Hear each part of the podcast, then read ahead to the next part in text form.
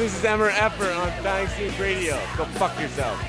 Greetings, comrades. Welcome to episode 26 of Dying Scene Radio. With me, as always, is my compadre from another madre, Mr. Bobby Burns. Salutate the listeners, Bobbert. Hello, everybody. I almost wanted to say howdy, but I didn't. I was like, But is he you going to say it? I feel like you haven't No. said it in a while. Yeah, try and mix it up a little bit, keep you on your toes. Yeah. Um, but not only do you have uh, boring old Bobbert and myself, also joining us this episode is one half of the loudest, gayest punk band in the world. It's Adrian from Plasma Canvas. Hey, Adrian. Hello, everyone, everywhere. Uh, so we're going to get to know her a little bit more throughout the episode as we listen to some fantastic new music from emerging bands that you were probably too lazy to discover and discuss some of the more noteworthy scene news from the last few weeks that you were probably too lazy to read. So um, first, a little bit of house cleaning. Our opening song for this episode was brought to us by Skate Punk's Symphony of Distraction. Uh, they say they're uh, from New York and California, so bi-coastal. That's got to be interesting for practice. Uh, the name of the track was Time Is Not On My Side, which is a cover of uh, a Lonely Bunker song from their 2019 album, Daytime Lullaby. Uh, the track was released on a two track split album, Bob's favorite, uh, but it was just that one song and each of them performing it. So uh, it was pretty cool to hear the two different takes on it. Um, uh, and I think Symphony of Distraction is an incredibly uh, underrated band. Their uh, last full length horse, horse was amazing and still logs pretty uh, significant amount of time on my playlist. Have you, Very um, nice. Adrian, have you ever heard of Symphony of Distraction? You're pretty in tune with the scene, I'd imagine you have. Uh, no, I have hit the the age in my life where I stop consuming new things and I continuously consume things that make me feel nostalgic for 2005. No. How old are you? I, I just turned 30. You just turned 30. Okay. So, Yeah. wait, in 2005, then you would have been tw- 15? 15. Okay, 15. There you go. Because I Okay. think that's when I turned 20. Okay, yes. Yeah, that doesn't get any better, by the way. I looked at my um, Spotify rap list this year, and it was all stuff that I shouldn't be listening to because I should be listening to more new bands and stuff like that. But it was a lot of uh, Propagandhi and None More Black, and I was very bad this year. very No. bad.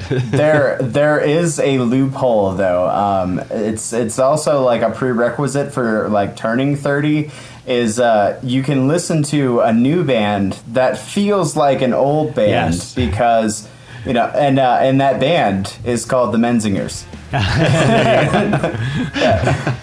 And that's, That's very you know true. because they, they feel like you know I, I just I listened to like Lookers I think it was called for the first time you know like last year and I was like okay I feel like I've heard this song a million times that is a great feeling also like what the fuck Uh, I love the Menzingers. I think they, uh, I think they had another new album this year, didn't they? They've been putting out new music left and right. I feel like you're at least you're at least like mentally 30 years old when you start falling in love with the Menzingers yeah. Well, I think on your 30th birthday, you actually have to uh, listen to Menzingers. It's a prerequisite. It's funny. I think I brought this up earlier this year, but uh, Menzingers are this band where I'm like, yeah, I don't really like them or listen to them, and then I'll have on like an album. The album will finish, and then on Spotify it starts playing like the radio of the band, and every once in a while I'll look down and save a song or this and that, and it's like always Menzingers. So I think I don't enjoy them, but when no one tells me it's the Menzingers, I enjoy them. So uh, yes, apparently I like the Menzingers, and I need to find an album that I can get into and love. So what was the, the album that you just mentioned? Uh, the Menzingers the the album that I really like is called After the Party After the party. Okay.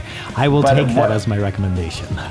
what you said about like uh, not telling you know not having people tell you that it's the Menzingers and you like it and then whenever they tell you you don't like it anymore like that's how I feel like whenever I'm like cleverly introducing people to My Chemical Romance it's like especially like especially like the punks that are like too cool Yes. for for you know I play them like the super raunchy grungy punk songs like uh, like Tomorrow's Money and and Boy Division and stuff Yeah. Yeah. And I, I play them the like lesser known stuff, and they're like, "Oh man, this is fucking sick. Who is this?" And I'm like, "It's the same band that made Welcome to the Black Parade. You need to be more open minded." Uh, gotcha, Isn't that fun? I, I think Yeah. I'm that person too. So you and I are on the same page. Um, did you? Yeah, I'm a uh, shit. Uh, are you are you down for um, Umbrella Academy? Have you been into that and watching that? I, you know, I feel, you know, so, all right, I have a My Chemical Romance tattoo, Uh-huh. but I feel like a bad fan because I haven't, I have not watched the Umbrella oh Academy. Oh man, yes, you are. I'm not even a My Chemical Romance fan, but I love when like singers or bands do other things, like write books. So like I'm not like a huge Red Hot Chili Peppers fan, but like Flea wrote a book, and so did Anthony Kiedis, and like they're part of the scene. Flea was in Fear, so I I like eat that shit up just because I think they're interesting as people venturing outside of their comfort zone and like I must say like the Umbrella Academy the comic books won awards like way back when they came out and um and yeah the uh the TV show of it was just as awesome. So, um, my recommendation to you is at least, well, it's a slow burn, but watch some of some of it. Try an episode out. Um, That's Bob's recommendation of the episode. Um, so, see, I got to also try and rein Bob in. So, Bob gets a little overexcited sometimes Always. when we have guests on, and and we we carve out enough time to kind of kind of get to know our guests throughout the episode. But sometimes uh, Bob gets a little eager, and he tries to conduct uh, the interview right at the top of the show, which is uh, never good when you're trying to maintain uh, con- congruity with uh, with shows like this. So, um, we're going to get to know Adrian a little bit throughout the show, but a little bit now too, so that we can appease both of us. Because I don't want to Bob to feel like he's totally left out. So, Adrian, I know uh, you're up in uh, the Fort Collins area in Colorado. What uh, what have you been doing to get through the pandemic this shitty year? I know um, I saw you guys. The la- one of the last shows I shot was um, I think it was at Summit when you guys opened for Against Me. What have you done since then? Um, well, we uh, we're writing a new record, um, but like over the last like month or two, uh, we haven't been rehearsing because of the uptick in cases, and like we're just being extra careful. Um, part of the reason the live stream show that we did with Less Than Jake and Days and Days the other day, um, we we were a little bit rusty, and that's because we've been super careful and we haven't rehearsed at all. So like what you see, you know, if anybody, you know, listening to this checks out the live stream that we did with Less Than Jake and Days and Days, like we, you know, what you're seeing is like a band that hasn't rehearsed in like over a month and like, you know, is trying desperately to like rock very hard while also being responsible and like not gathering with people, not like rehearsing in a small tiny room with no ventilation and Yeah, yeah. That's um that's funny. I would I always thought you know at least if nothing else in our scene it's not going to matter that much because everybody kind of sucks anyway. And I forgot you guys you guys are actually pretty good musicians, so you probably practice your craft a little bit more than uh, most of the other bands that uh, I listen to. Yeah, well, you know, I I've, I've I fell in love with like heavy metal and like super complicated like hardcore math punk shit before I ever like got into like Against Me or Gaslight Anthem or Menzingers or like Jeff Rosenstock any any like you know song based music. It Yeah, was more sure. about like I you know whenever I was learning how to play guitar and write music, it was always about like you know showing everyone that I was really good. So like.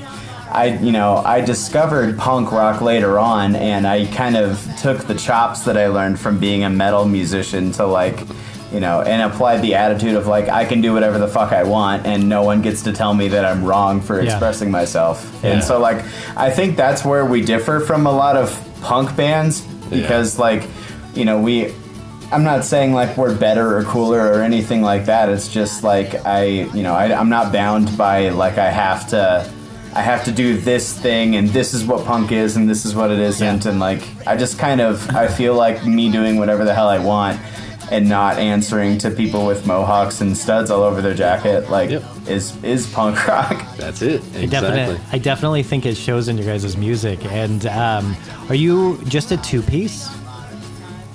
Yeah, yeah. Um, we so Jude and I write everything, but sometimes we'll have like a friend come up and play guitar or something, and you know we, we do like to collaborate with people. And um, the next record that we're writing is going to be like written by me and Jude, but when we tour on it, we're going to tour as like maybe like a four or five piece. Oh, nice. That's Just cool. to, yeah, and like that way we get to like still express ourselves fully, and like Uh-huh. the people that we bring in will, you know, just be happy to contribute and like won't want to put their stamp on it. you know? Yeah. yeah. How do And we you have how have you um, filled in? So I didn't watch um, the uh, live stream that you guys with did with Less Than Jake. Um, you know, I haven't been out there to the sh- to the shows uh, that like AP was mentioning and stuff. How do you fill in live, like with your guitar tone? Are you doing? Because I've seen two piece bands before, where a guitar player will um, also play out of a bass amp and maybe have like a, a second line with an EQ that takes off all the high end to get like a, a nice bass tone to it. Or I've seen the exact opposite, where it's just like bass, mid, treble, all the way up, like just trying to give a, a, a full uh, feel of the instrument through one amplifier. So, do you do you have an approach that you take to this? Uh, yeah, well, the the band accidentally became a two piece. Um, okay, And well, w- what happened was like, so I'm from a small town in Missouri, and I was uh-huh. the only trans person that I knew there, pretty uh-huh. much. So like, I had a lot of experiences and wrote a lot of songs. Uh-huh. And when I, whenever I moved to Colorado, I had like 13 songs, and I was like, I want to record a record, and so I found this guy named Dave Seitz, and he helped me record the first record. And we just ended up becoming a band uh, because because we liked playing together. Um, but like, I recorded so many parts for our very first full length record. You know, like you'll hear there's bass on there, there's Right. like organ, there's piano, there's tambourine, and you know, just a bunch of shit. But Right. it was never supposed to specifically be a two piece band. It was just like, you know, I. I'm a really shy and socially awkward person, and so I'm not good at making friends. And so I was just like, I'm gonna figure out how to do this live. And um, so what ended up happening was we recorded the record uh, with Dave, and I decided that when we played live, I was going to play out of two amps. okay, Uh, which is what I do, and uh, the the way that I do it is I plug my guitar into an ABY switch, Uh-huh, yep. and and in one side I got um, I got a uh, just a distortion pedal that's fully cranked, Uh-huh. and then that goes into a noise gate, which goes into a cranked Vox AC30, Uh-huh. and then um, on the bass side it goes into an MXR fuzz machine, which is like an octave fuzz pedal, but I only use like a tiny little bit of the octave just to like keep it like from getting muddy. Uh-huh. But I um, I use a lot of the fuzz, um, and then that goes into an EQ pedal with the lows cranked up real high and the highs rolled off. Yep. And, uh, and then that goes into a noise gate, and then that goes into a bass amp with the uh, with the bass cranked, the mids cranked, and the treble like on, you know, like up a quarter of the way. Okay. And yeah, and so that's that's how I, I get my my sound. That's cool. Um, and when you do that, so I don't think I've ever like plugged a guitar into a bass amp and tried to mess with that. Um, do you feel like you get like a nice sweet bass tone out of it that you're really happy with, or you're like, eh, this is just gonna have to do? Uh, sometimes it's a little bit of both, um, but it, it all honestly depends on who's mixing the who's like running sound. Yeah, that's super like, important.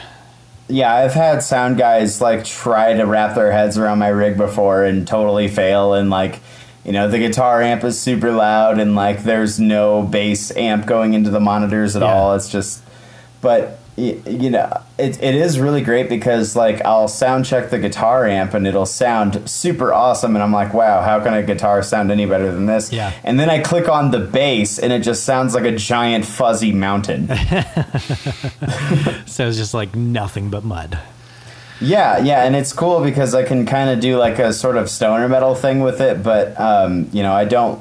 I always interpreted stoner metal to mean like metal that like was quirky and weird, like Mastodon or like Dillinger, you know. But uh, stoner metal apparently means really slow and played on the neck pickup through a bass amp, like. And Huh. I find that a little bit boring. Yeah. So I don't do that. Interesting. I'm getting um, way out in the weeds, guys. I'm sorry. Well, Well- that's that's what happens when Bob leads the conversation. It's not you, it's him, one hundred percent. So don't well, sweat and I'm interested in all this stuff, right? I, I I started out playing bass 20 years ago and then switched to drums and picked up guitar and keyboards and everything else in between. And so like, you know, you you got to know your craft and what you're doing. And I mean, part of it for me is I didn't learn how to like EQ my guitar or my bass even when I was playing shows and shit until I started recording in my late 20s. And so um, you know, then you start picking up and and listening to it and um, so I don't know, I'm just curious cuz I've I've never done that before. And then in addition, like does that mean so because you have an ear for this stuff do you have a big part in like your album um, tone and mixing process? Is like do you come in when you guys record an album and um, like I don't know. Do you just have a lot to say? Because so when I recorded albums when I was younger, I was like, I don't know. I guess that sounds fucking good to me. Like turn the bass up. Uh, whereas like I didn't know how to cut EQs. I didn't know it was mudding up mixes and if like mids were too high or um, lows weren't high enough. I didn't know how to hear all that. Or like you talked about having gates and compressors. Like I didn't know any of that stuff. So do you feel like because you know this stuff well, do you have a big part in that process, or do you just kind of let the magic happen with whoever's uh, recording and mixing you guys? It's a little bit of both because I like to know what I'm doing and I like to know the words to use to describe what I want to sound like. Uh-huh. Um, and I, I like to have some control over that and I like to be able to get that sound on my own through the speakers to begin with. So that way, like, you know, whenever they want to mic up my rig, you know, they can take what I'm giving them and, you know, that's like, like a really good baseline but I also really do, you know. So when we worked on our album Killer Majestic with uh, Bill Stevenson and Andrew Berlin, um, you know, Bill was really good for like throwing in ideas and like uh, he he was really good for like guiding the perfect performance out of us, and then Andrew um, was really great about figuring out which tones to to like sit where and Yeah. like because because uh, whenever we recorded that, I played out of like four amps at once, and that was the most powerful I've ever Yeah. felt.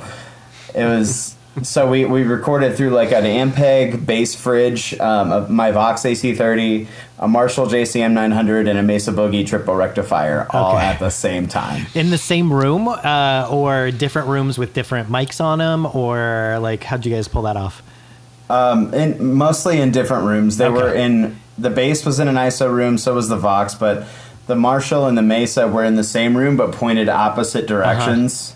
Uh-huh. Okay. So that's how they were able to do that. that's cool i wish i uh, i wish i had like the amount of space to experience this is the room i'm confined to for recording so with my computer right where i am now in front of me so i have to like tear stuff down and put new stuff up there's just not enough space to try but that sounds really fun i always uh remember reading about like the pumpkins recording uh, Mellon Collie and the infinite sadness. I know we're really branching away from punk rock but something like james Dio used like 30 amps on one of the songs or something like that and i was just like how do you i don't even know how, how i think like ah, i should also add this one into the mix. By the time i've got two on there i'm like i don't know. It sounds strong so i like that. Well, what's what's really fun about stuff like that is is uh, I don't know if you ever done any reamping.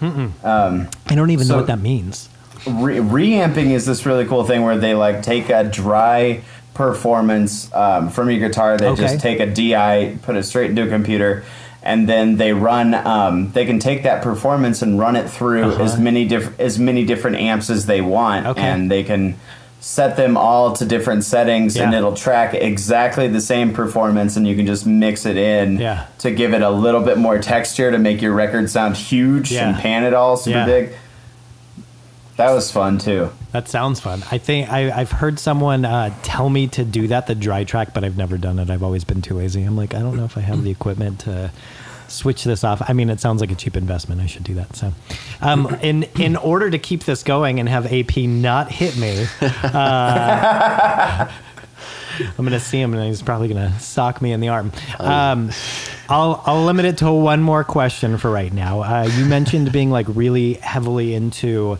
um, metal and then discovering punk. About what age uh, did you discover punk?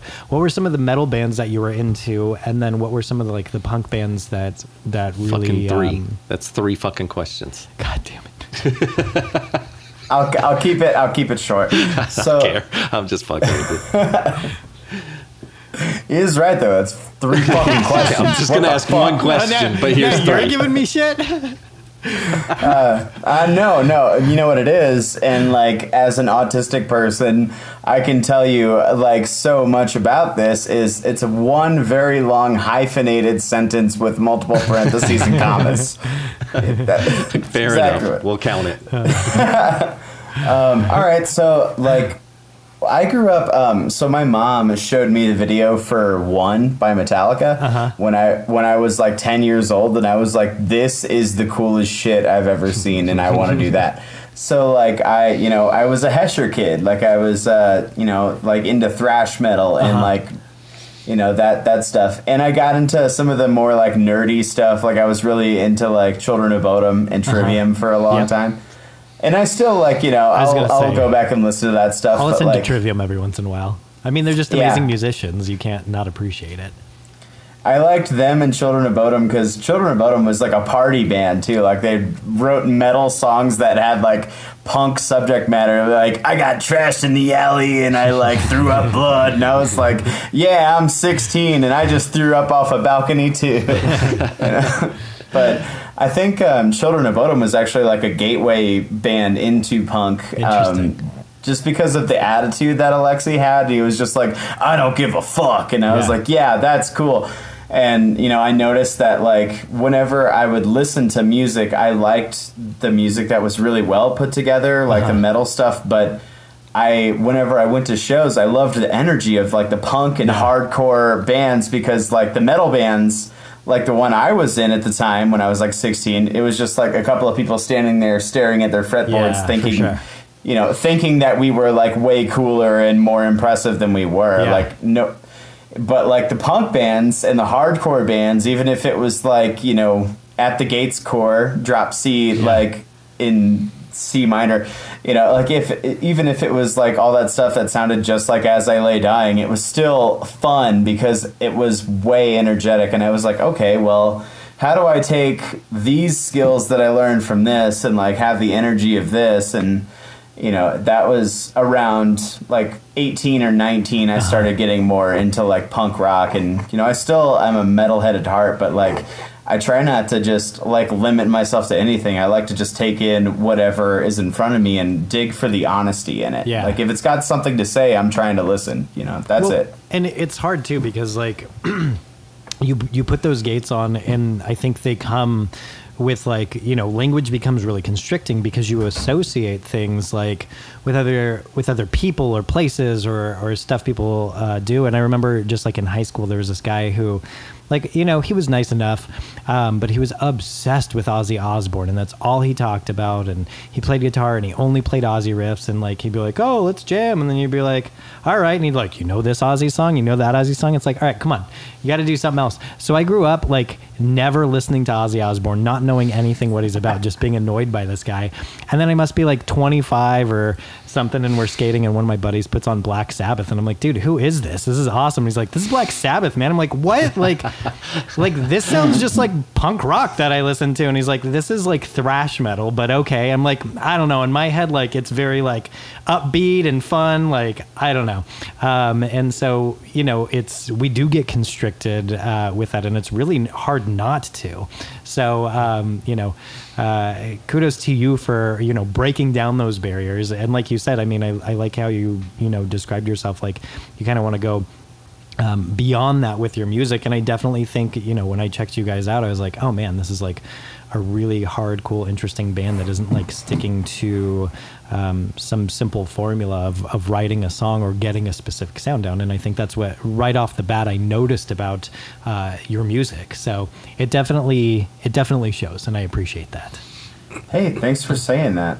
Yeah, absolutely. So I will I will end it there for right now. Are are you quite done now? Um, yeah, no, I uh, that was very good, Bob. You did a good job of um, reining it in and keeping yourself accountable to a certain uh, time limit, even if your question count was a little bit wrong. Um, I, I, I have one question. So what what is what is that hat? Some kind of nightmare? Yeah. Uh, where uh, who is that a band? Yeah, yeah. So, Some Kind of Nightmare is a band out of uh, San Diego, and um, they, uh, I think, I think it was like 2013 or something like that. Uh, they decided to quit their jobs and tour in a van full time, and that's what they've been doing for years. And um, Molly, so basically, like the the guitarist and the bassist are both they they both do vocals and they're married to each other, and they're just like really wholesome punk rock, awesome, amazing couple. But uh, Molly is a breast cancer survivor and like you know toured with like a tube draining out of her chest and shit. Like Molly is the most badass person that I've ever met in my life, and if I ever grow up, I want to be like Molly Mess from Some Kind of Nightmare. so yeah, That's, that's, pretty fucking cool. Yeah. they're they're really rad. Sweet. Yeah, I wish I had known. I would, could have put some uh, music on here. Bob, Bob will put some of their music on while we're talking about I doing will that put whole it- story. So, right underneath this. Yeah, the, if I can make a song recommendation, uh, the song the song FDA approved Okay. is Okay. a it's got a really cool music video too. Awesome. okay, cool. Then that's what you're listening to in the background while we talked about them. Uh, anyway, I guess that wasn't a, a real question. I just noticed the hat, and I always like to ask when I see, uh, especially if it looks like a, a band. So, um, let's go ahead and uh, kick off our first block of music here. We're going to start things uh, as we always do with Boss Man Dave's solid gold lock of the episode uh, from Melbourne, Australia. These uh, punk rockers have a brand new five-track EP called "This Is What Honesty Sounds Like," released via our buddy Rob over at Wiretap Records. This is Catholic Guilt with a boutique affair.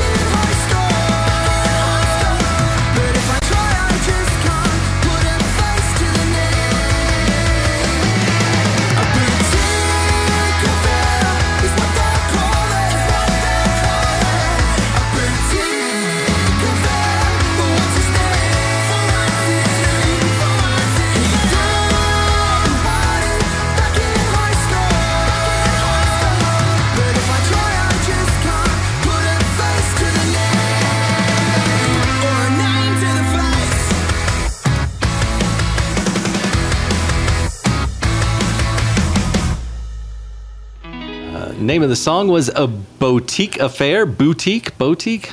I guess it's boutique. I don't know. I don't go to them. Uh, name of the band was Catholic G- Guilt, which is a, a fucking incredible band name. They were from Australia. That was from the brand new five track EP. This is what honesty sounds like. Uh, fucking Rob, man. He can find some good bands. Fucking Uh, Rob, like that. Rob or Dave. No, Ro- well, Rob because they're signed to Wiretap. Oh yes, yes, yes, yes. I'm like I know Catholic Guilt from somewhere. Uh, where do I know them from? And it's got to Yeah. be from Rob's page. Yep, you probably saw it on the Wiretap page. Yeah. Um, and I like that song because I can confirm 100% that the 40s blow. Uh, everything you guys can do to steer clear of hitting your 40s uh, outside of uh, ending it all, I definitely recommend I'm like, I avoiding think that's the 40s. the It only way sucks. out. I guess it is. I, and it, I guess the 40s beats the alternative. I guess I'm on the right side of the grass. But uh, yeah, I wake up sore every day, especially with these cold days, man. Yeah. Denver's cold. Yeah, it's been uh, Um, miserable out there for you, but uh, my tomatoes are just blooming here again in sunny California because it's uh, about 68 degrees out right now. I will just continue to rub it in until you move back. So Yeah, hey, cool. Um, so about fucking off. yeah, I think the high today here was like 25 or something like that. It's been absolutely yeah. miserable. Uh, but good. I'm glad. I'm glad. And and you're what like about 20 minutes from the beach? yeah, 30 something like that. Something like that. Yeah, fabulous. Well, thank you very much for that, for reminding me. Um, yeah, so anyway, uh, Catholic Guilt, good pick, Boss Man Dave. Uh, I really enjoyed the little guitar breakdown near the end. I thought that that was uh, pretty clever, and they just kind of snuck it in. I like those where you notice that they put a maximum amount, amount of effort into something that, you know, a lot of people probably aren't even going to recognize. I always like to take a second and, and recognize Give the brilliance of that. So, good job, guys. Um, okay, let's move things along here. I know Bob's probably ready with some more questions, so I'm going to try and get another song in before he slows down the progress of the episode. Uh, we're going to uh, move on to our number one fan, Spike's pick of the episode. Um, Adrian Spikes are, are pretty much our only fan. I don't think we have a lot. I call him my, our number one fan. I should probably just call him our only fan. You Uh, say he's that, from- but we're like we're approaching a thousand like you know downloads an episode. Oh, I don't know. I don't look at numbers. I don't have time for that shit. Well, Um, but don't downplay us that much. Otherwise, people are like, "Am I the only one?" Like, no, there are others out there. so he's he's the he's the only fan. I hear Yes. a lot about this only fan. He is So, not yeah. the only fan, but he's- he maybe he he has an OnlyFans. I no, pay he's our five dollars a month for his OnlyFan. He's our uh, our best uh, number one fan from up north in uh, Canada, and he sends us pics because he knows how lazy we are. So he sends us emails all the time with uh, his pics of the episode. So um, this one there wasn't a lot of information on. I couldn't find a Facebook um, page on these guys, so um, my facts are lacking. So I'm just going to read what Spike said in his email about this. Uh, so the name of the band is Street Justice. The name of um, the uh, EP, uh, well, it's a self-titled EP. So. Um, Spike said, This blistering self titled EP is full of pure straight edge vegan rage, which that pretty much just sealed the deal for me. I'm playing this shit. Uh, this album always gets me pumped and is the reason why I drive like a maniac. So, first, I want to say, Spike, don't drive like a maniac. Um, it's probably icy and snowy where you are. So, we need you to keep sending us songs so that we can continue to be lazy. So, take care of yourself, slow down, observe all the uh, pertinent traffic laws. While we do that, I'm going to play this song, Spike, but I need you to control yourself, okay? This is Street Justice. The name of the track is Cut X Off.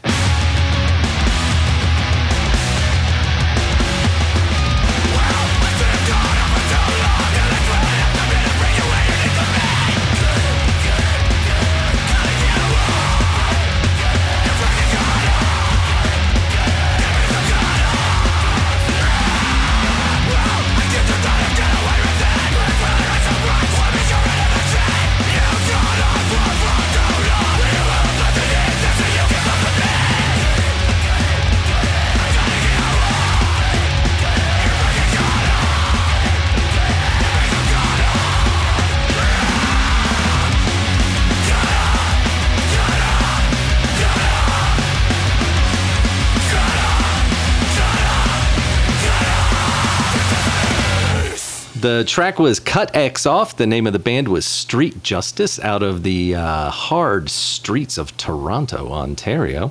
Nothing like a little hardcore from uh, the hard streets of Toronto, right?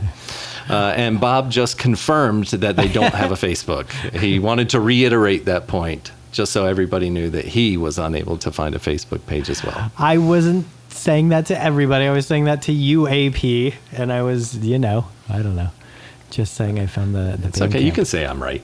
All right, I know it hurts. You're right. you see what I have to do, Adrian? I was saying the recognition right. I deserve. I was only saying you're right to me saying that I can say I'm right sometimes. I wasn't saying you're right about this Okay. particular instance. All right. But you're right. I, got can it. say you're right. Okay, so we just played a hardcore song. Uh, Adrian, I know that. Um, I don't know. What, what do you guys classify plasma canvas as? I, I know classifications are so outdated, but in our, in our business here, we do have to sometimes put labels on music when we're describing them to our, our listeners. So, what do you guys um, describe plasma canvas as? It's, it's, a, it's got flavors of hardcore in it. I mean, yeah, but you know, it's also got flavors of like Lynyrd Skynyrd and ZZ Top. I don't know. We so.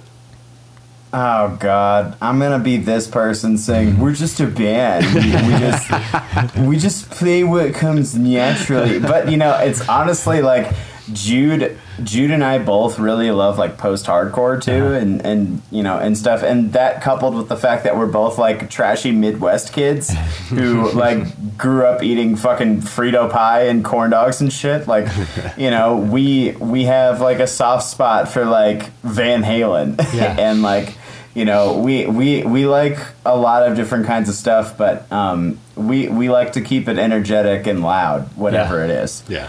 And I can uh, I can confirm you guys are definitely loud. What are some of Yeah. the What are some of the post-hardcore bands that you're into?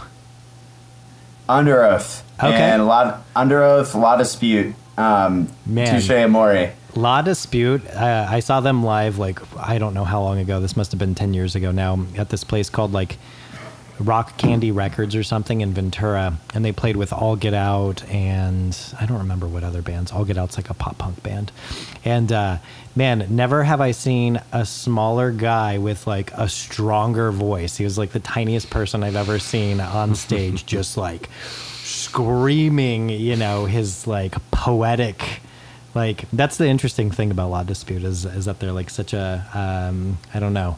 I mean, they've even done poetry like over their music as opposed to actually singing them. So, um, very fun stuff. And then Under Oath, I've got a really fun story. I was never that into Under Oath, but I saw them uh, at um, this venue in Los Angeles with Coheed and Cambria.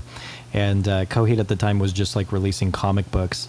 And I was trying to get one, and they, they ran out. And one of the guys was like, okay, like, come back, meet me by the back gate, and I'll try and find you one. Um, um, I'm trying to remember the guy's name, but he was their merch guy.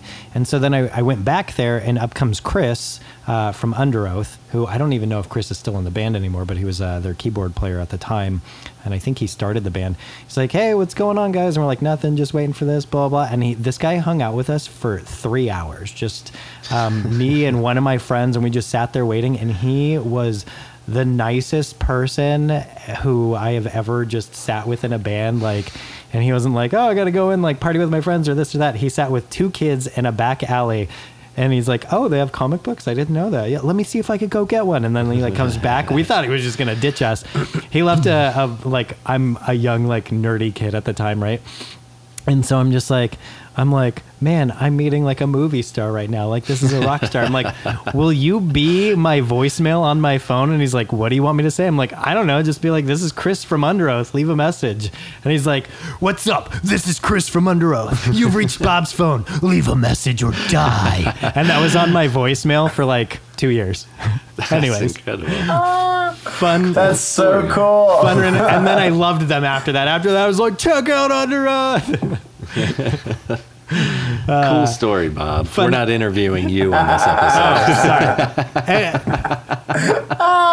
that was awesome though I'm, I'm so happy to know that that's that's amazing I mean, it was a highlight of my younger adulthood. I thought it was fun for a while. Uh, it's good to ah, know Okay, when good. people in the scene are good. So I like I Guy, like this. the guy was a sweetheart.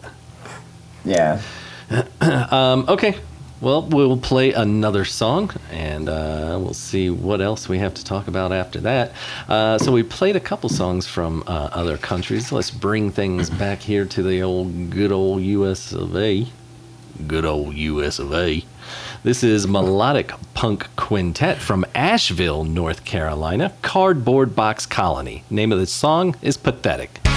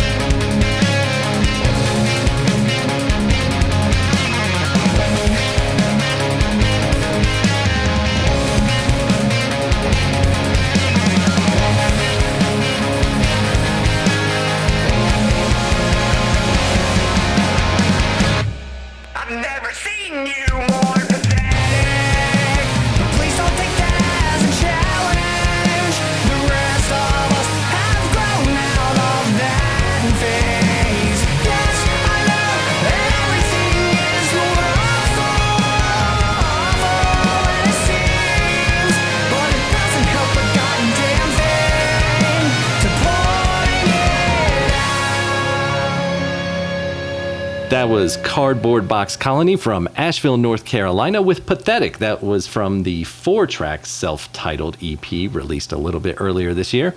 Um, I noticed that the record label that they listed that song was released under was Stimulus Package Records. so I'm thinking that they might have released that one themselves sometimes around sometime around spring when those uh, massive $1,200 checks came out. They're Uh, like, "We everybody's still living mics." off their everybody's still living off their twelve hundred dollars, right? Everybody's still got plenty of that left. I didn't even get it. Oh no way! I did. I did not even get it, dude. That's Yeah. crazy. Buck. you pay taxes, right? You're supposed to get it. Yeah, I mean, like I, I didn't fucking get it. Uh, well, Jesus. okay, so you know, let's get real for a second. I have uh, I have some issues where like I had a bank account a couple years ago, and like um, I had like some auto deducting bill, and it like overdrafted me, and then so they charged me like 150 bucks and closed my account. and uh, I haven't had an extra 150 bucks in the meantime because like I'm a broke trans woman, you know, doing delivery driving jobs. So Yeah. like, you know, I and now like it's been too long, they won't let me pay it, so I can't have a bank account anywhere. So I have to pay with everything and pay for Oh, everything in man. cash. That's So insane. yeah, I didn't get it. So you're like, I can't pay you the 150 bucks because you won't let me have 1200 bucks. Like twelve hundred. there you go. Now there's a Like good if you could just let me it. have it, I could give it to you. I promise. Yeah, That's a bitch, crazy. isn't it? Yeah. if only I had that twelve hundred dollars. So you do uh, delivery right now? Yeah, I work for a company called uh, Noko Nash. What what uh, is it like? Food delivery, package delivery. Um, It's it's food delivery. okay, and uh, is that has that been like pretty nice during like this whole pandemic COVID situation? Like because you can easily stay socially distant, or is it not easy to stay distant at, at this time with the delivery stuff? I mean, you know, like any job, there there are pros and cons. I, I love that my office is my car. Yeah. and like I just get to drive around and listen to podcasts and music all Yeah. day. Um, yeah, I listened to y'all's podcast while while I was delivering food, literally Nice. yesterday. Nice, Um, that's awesome. Yeah, uh, and um, but yeah, I, I like that. Uh, what I don't like is when people tip me like two dollars to drive across town. Yeah. In in a fucking thunderstorm, and like you know. And it's always like the same neighborhoods that order from the same places. Like Yeah. all the cops, all the cops order from like you know the nastier places, and like you know all the all the all the bootlickers like order from the same restaurants and stuff. So I know, I know like usually whenever I go to certain places, like it's you know the tip's not going to be very much, and like whenever I'm delivering to certain neighborhoods, I'm like okay they're gonna. You know, I was like, okay, three dollar tip, fifty dollar order. Wow. Yeah, that you know, and like nine times out of ten, I show up and there's like a thin blue line flag out front, and I'm just like, "Yep, okay, fucking bootlickers, they tip like shit." Uh, that's awful. Well, we're laughing, but like, you know, it's your life and your money and your rent and all that stuff. So, I mean, that's that's awful that that happens. But um, what other podcasts do you do? Um, so like listening to them Yeah. Uh huh. Do you do you have Um, one that you actually do as well? Um, well, I'm. It's funny that you should ask about that because, like, I, uh, you know, the purpose of downloading Anchor was like I want to get started um, doing a podcast, Uh-huh. and the idea is I. Um, so I, you know, a little bit about me is uh, I recently, a few months ago, found out that I'm autistic, Uh-huh. and um, that's explained a lot to me and like helped me. Uh, figure out a lot about myself including like why i have a lot of obsessive like specific special interests Uh-huh. and um, you know and what i would like to do is i would like to interview other musicians about their favorite band ever Uh-huh. and like we're just gonna deep dive into everything about them because like if if somebody if somebody were to bring me onto a podcast and say, "All right, Adrian, let's talk about Jimmy Eat World," like I would talk for fucking ever. I mean, that's what we should do here as well. But I like the idea of of that. Like, I mean, you're here. If we want to talk about Jimmy Eat World, let's talk about Jimmy Eat World, right? well, yeah. Well, the extra idea I had was like, you know, basically the the subject would be like, we're gonna talk about this band uh-huh. with this person, and like in the episode, it would be like, okay, this person that I'm interviewing is also in a band, and uh-huh. they're called this, and so if you're searching for you know this band you know like if you're searching for alice in chains you might find like a band that has like those influences and so you know i just kind of i think that that idea is kind of fun and Cool. and I do uh, too. you know yeah, Yeah, so that was neat. that was my idea for a podcast is Not- just like nerding out with other musicians about our favorite musicians Not that you'd ever want to have me on, but if you ever want to talk about Operation Ivy or Saves the Day, I would love to come on because those are my Ah. two bands that I can nerd out and talk about for an hour or two hours or three hours and probably not get bored and and learn new things or vice versa like if you've got bands like i said jimmy world i like jimmy world but i i don't know enough about them other than i could be educated from you. So I wouldn't need to go on. I could just listen to your podcast. Do you have a name? Do you have a name for it yet that you like tentatively want to go by or no? Uh, yes and no. I mean, like I I had a couple of names, but like I don't know. I just I haven't settled on one yet, and so I don't want to like throw one out Yeah. and tell people to go look at look up a podcast that doesn't exist. At the very least, when you do get it together and come out with one, shoot it to us and then we'll share it on our Instagram. Totally, Yeah. totally. Because I mean that's definitely something I'm sure our listeners would be interested in. And also, like, I mean, if you're listening to this and you have a band, and like, hey, this might be a really good. Like I said, we've got like close to a thousand listeners. This will be a really good um, segue. Like, do you have um, a Twitter handle or an Instagram that you want to drop? Where if like someone in a band's listening to this and like, oh, dude, I'd love to talk about Jimmy World or uh, this or that. Like, do you have a handle you can drop so people could reach you if they wanted to? Uh, right now, um, you know, just follow Plasma Canvas, just at Plasma Canvas on Facebook, Twitter, Instagram, hopefully TikTok soon. That's where everybody is. I need to make a TikTok and jump on there. you're, you're gonna dance to some I, WAP I will. videos. I will tell you. I will straight up tell you. And this is like I, I'm being 100% right now. Like where wherever the young people are, that's where you got to go if you're trying to stay relevant. Yeah, Yeah. If true. you're if you're trying to if you're trying to like you know meet people and connect and shit and like do what other people are doing. It, it, it really helps to be on those platforms because like I, I've I've been very hesitant about a lot of things and I've you know just sort of started to embrace like doing things that make me uncomfortable because like you know I that's that's the only way we're ever gonna like grow as a band is if we like keep trying new stuff and seeing what works and you know keep an open mind and let ideas come in so There's, like a, there's a new one we might all try. I think it's called Parler. Uh, we should go on there. See if- We got to Yeah, what's your parler handle?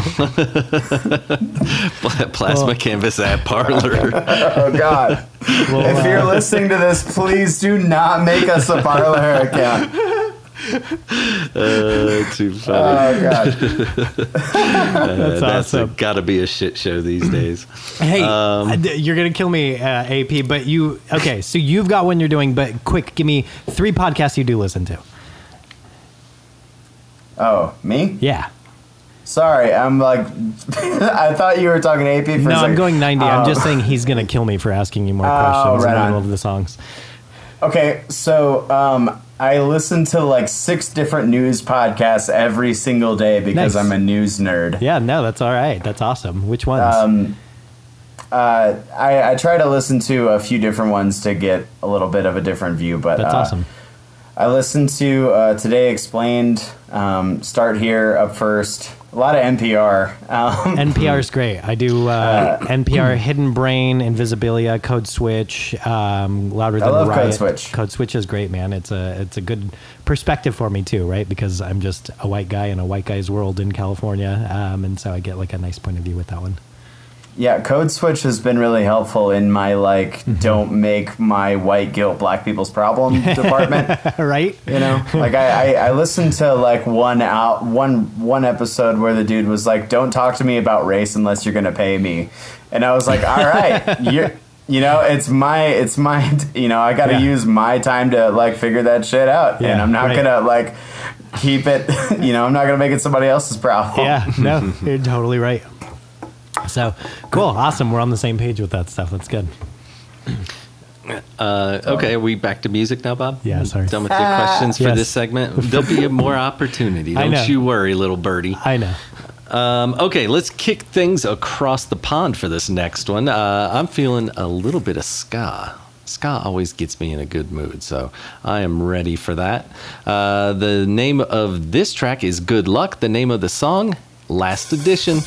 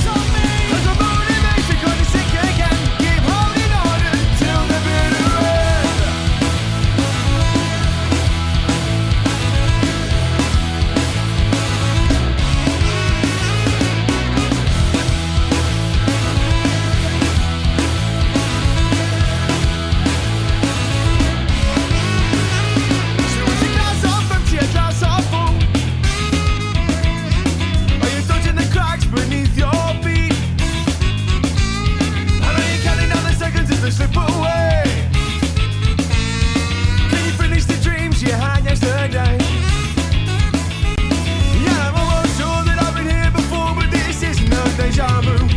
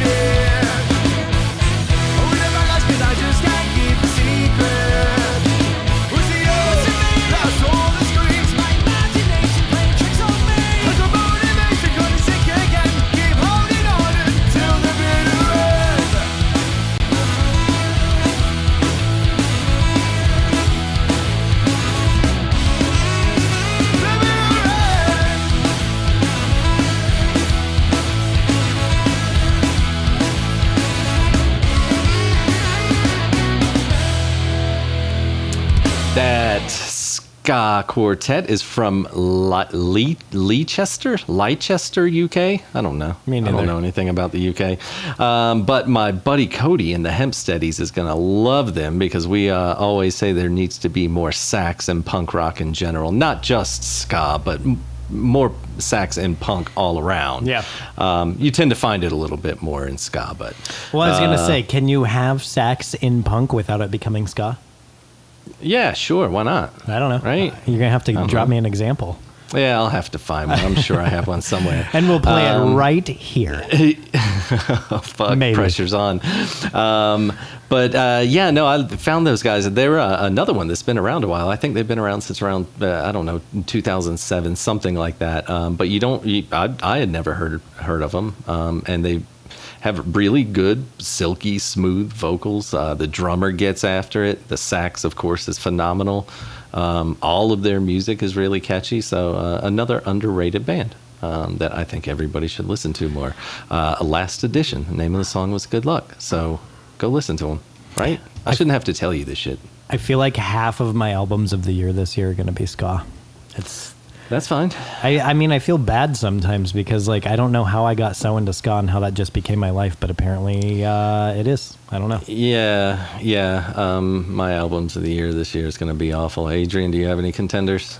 I all right. So I, uh, I I gotta say, if you're gonna if you're gonna um, put ska in the thing and like your albums, y- you gotta have Silver Linings by Less Than Jake, their new record that they just dropped the other day. Yeah. Um, yeah, yeah, it's it's really great. Um, and uh, you know I, the fact that we just like played a show with them, I'm like the boys, you know. yeah. so I gotta I gotta shout them out, even though they're like hella hella huge and like we're you know playing basements. But gotta shout out less than Jake. Well, not if you're playing a, a live stream with them. I mean, that's got to be fucking awesome still, right? That's got, Well, yeah, How and good she's does that being a little modest. They opened up for against me at the summit on Yeah, New Year's, so I know. that's a pretty big show here in Denver every year. That was that was a really good time, and um, you know, Sincere Engineer is one of my new favorite Yeah. bands too. And uh, uh, but uh, the the thing with the live stream, so we were supposed to do a tour with Lagwagon and Less Than Jake, and there were three dates that had the Bouncing Souls on it, and Leftover Crack, and PQ PQ PQ PQ, and Crazy in the Brains. So like. Nice. You know, it was it was going to be a really awesome Yeah. tour, and it was going to be like a month long. But you know, it the end of the world happened. So uh, I was I was really like very touched and flattered and humbled that they wanted to have us be the opening band on their live stream because you know it I I spent the whole year just being like damn that would have been so cool and like Yeah. we were so close to like just having a little taste of that life and like Yeah. getting that exposure and putting ourselves in front of so many people and like just the fact that they were willing to give us that shot again and like you know this was the only live stream event that they did all year and so less than jake if you're listening to this i really appreciate it thank you it meant the world to us to, to have that happen so Do you feel thanks, like was that like a big? Uh, so I don't know. Do you do you ever feel like you um, struggle with depression at all? Oh yeah, I actually, um, whenever I was diagnosed with uh, autism spectrum disorder, I also uh, received. Um, so it was a triple diagnosis of autism spectrum, um, persistent depressive disorder, and social anxiety disorder. Uh-huh. Okay, so, wow. Like A yeah. nice package. They're like, here you go. Um, Yeah. I am. Uh, my master's is in clinical psychology, and I uh, I do um, uh, behavior work with uh, kiddos with ASD. So um, that's my line of work. I've done that for 15 years, so I'm familiar with all of that. And I, I mean, I feel like just in general, um, depression is a really big thing, and anxiety that like a lot of people in the world of punk rock struggle with, um, especially in bands. It tends to be that music is sort of an outlet um, for you know emotions that are challenging to talk about or cope with, and so um, was that when all of that happened? Do you feel like that was sort of like a big um, like trigger or an event or point of like frustration or depression when that happened? Because like I can't imagine. Look, I played a lot of, of music my whole life. I've, I've done it. I say my whole life, but like for the last twenty years, I've played music, and there were times where like that's all I wanted to do, and I really pursued it, and there were times where I didn't. But I can't imagine being like, here it is, like. You fucking got something that you've been working with. You're gonna go tour with Less Than Jake and Bouncing Souls, and like even if it's just a few shows with Bouncing Souls with Lagwag. I couldn't imagine even any of my No. bands like we're gonna play with Lagwag, and I'd be like, this is fucking it. Like be dead. I did it, and and we made it, and and then to have it canceled, like I don't know. I just can't imagine what that would be like. You know? I gotta tell you, so you know, whenever we got the Lagwagon Less Than Jake tour, it was like it was so cool because the guy that we had just started working with came to us with this offer and he was like, "Hey, I just want you to know like this stuff never comes this fast." Yeah. And like, you know, it was really rad and he also works with like a ton of other huge major bands that I've loved my whole life, cough cough Sum 41, and it was like, you know, what if we could open for like some of the other artists that this Yeah. dude works with? Like that'd be super cool. And um, you know, so like whenever we got that show, it was just like the biggest wonderful set of possibilities Yeah. coming our way and like we were so excited about it and like you know i remember around the same time the only thing that i was bummed about was against me was about to go on tour with baroness and they were going to be in fort collins like two days after our tour started so Ah. like you know and i was like oh no i'm gonna miss that because i love both of those bands but you know and then like much worse things happened Yeah. but just to have you know just to be so close and then like not have that it was heartbreaking and like i you know it, it fucked up my whole plan for like my health and my my sanity for the whole year because like yeah. The the plan was I was going to get a gym membership to like one of those super popular chain gyms that I could just like hop into in every city mm-hmm. and like just work out there and take care of myself. But instead, COVID happened, and since you know it's not recommended for me to go anywhere or do anything or interact with anyone, I stayed home and got really fat, and I like made a bunch of food, and you know I've just accepted that like that's what I'm gonna do this year to like be okay and survive until next year whenever it's time to like go on tour. And Yeah. you know I'm I'm gonna I'm starting to take care better care of myself now and like really start looking toward the future. But mm-hmm. you know I've accepted the fact that like sometimes we deal with you know weight gain and like and you know body image issues. And I've had that stuff all my life. And Yeah. you know it's just about trying to get a little bit to more of a gentle place with yourself you know, especially during a pandemic right now. And my guitar is broken. I broke my guitar during the Less Than Jake live stream, so like I don't even have a working guitar right now. PayPal at plasmacanvas at gmail.com. You know? yeah, we forgot that page. Make sure we get that one. Yeah. Oh man, yeah. It's. Uh, I think 2020 is a year that you, we're gonna kind of forgive anything that anybody wants to do to make themselves feel a little bit more comfortable or, or a little bit um, more sane. Yeah. Uh, you know, there's no like you got no reason not to. You know, so I uh, I've put on a few pounds myself, and uh, my wife is super into fitness, and she's trying she's trying so hard. God bless her, but uh, there's no keeping up with the amount of shit that I'm putting in my face. Uh, I would have to be working too. out constantly. Me too. My mom the other day sent me. exactly. Uh, what What about your mom? Oh, did she uh, Did she find my underwear under the bed? har har har. What are we in second grade? Jesus. Come on. All right. So now that we've talked about Bob's mom's balls, let's get back into the music. Uh, we're gonna keep it right there. I don't think that was on the air, AP. Uh, yeah, it was. You were talking about cake balls. Huh. Yeah, maybe it was. Yeah. See, now you just ruined the illusion. You're such a goober. Uh, so, as I was saying, we're going to keep things right there in the UK. Uh, really excited about this uh, next song. Um, so, it, I guess it's not his band, but uh, Nick Davis from River Jumpers um, is in a new band. He's, uh, of course, uh, providing the vocals. I, I guess it's kind of a, a super group. It features members from Bad Ideas, Dearest, Maycomb, a few others. Um, but super excited because I love the River Jumpers. I was a little bit sad when I heard that they were uh, going to call it quits. Um, and now Nick Davis is back in this new band, and it sounds a lot like River Jumpers. So, believe me, that's lovely. I'm so excited. You should be more excited by me just nodding your head. I want you to join in the excitement with me when we play Hope is Hope from Hell's Ditch.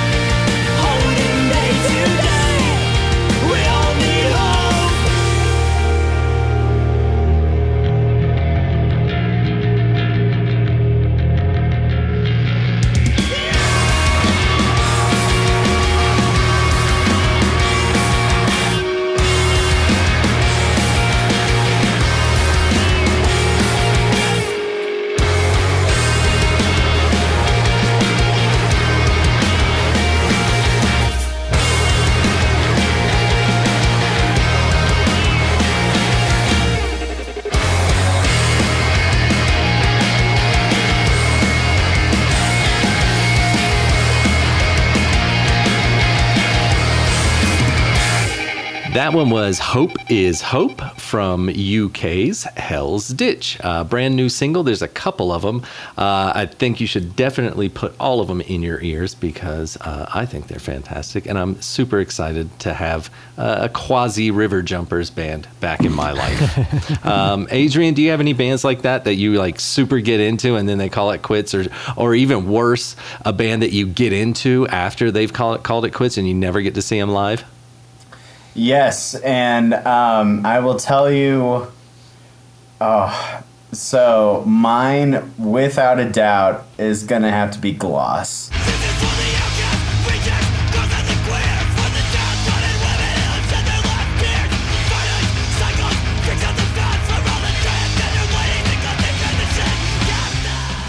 Yeah, Gloss was badass, man. Well, and that was a small window to catch Gloss.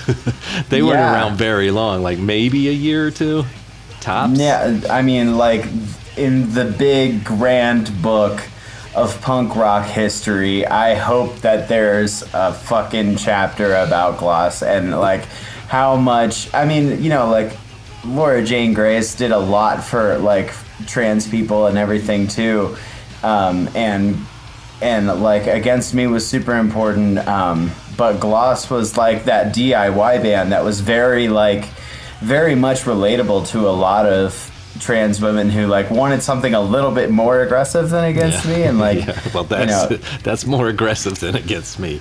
I mean, I've I, you know, don't get me wrong. I absolutely fucking adore Against Me, but like, um, you know, there was just that primitive rage to Gloss that was just like, we don't like, we don't fucking care if we pass. We just want to be left the hell alone by assholes, and like, we're gonna go to your like shitty hardcore show and like show everybody up and just like leave the ground cracked and, and torn. And like we're gonna go to the next town and we're just gonna like be super trans positive about it. And like i don't i don't know. There's just i i found so much power in that band and just the fact that you know they they did so much so fast and like they've left such yeah yeah that demo right there Good, good, good. good. the, the the fact that they just did so much in such a short period of time and left such a lasting impact like there are probably way more gloss patches on people's vests and shit now than there ever were when they were together That's yeah, cool.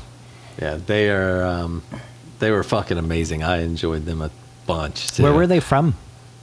I think. i think were- olympia Okay. Yeah, somewhere up there in the yeah northwest for sure. Awesome. Um, yeah. Well, what is it? What it was? What it? What was it that Gloss stood for? It was like girls. girls living outside society Yes, shit. yeah, yes, yes, yes.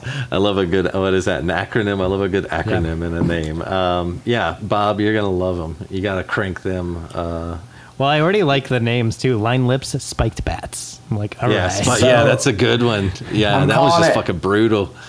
I'm Um, calling it right now plasma canvas is one day going to cover outcast stomp from that ep because i love that song That's awesome. Now's the time to do it. You can release it as a single. That's all the rage right now is releasing just kind of random singles. So, was there ever a band that became something from Gloss? Meaning, like AP just said, um, what was it, Riverboat Gamblers? Um, or am I just making up another band? River Jumpers. Jumpers. River Riverboat Gamblers is a band. No, but- I know. I thought it, so. River Jumpers um, went into Hell's Ditch, or or one of the people. So did Gloss turn into something else, or is there nothing else affiliated at the time?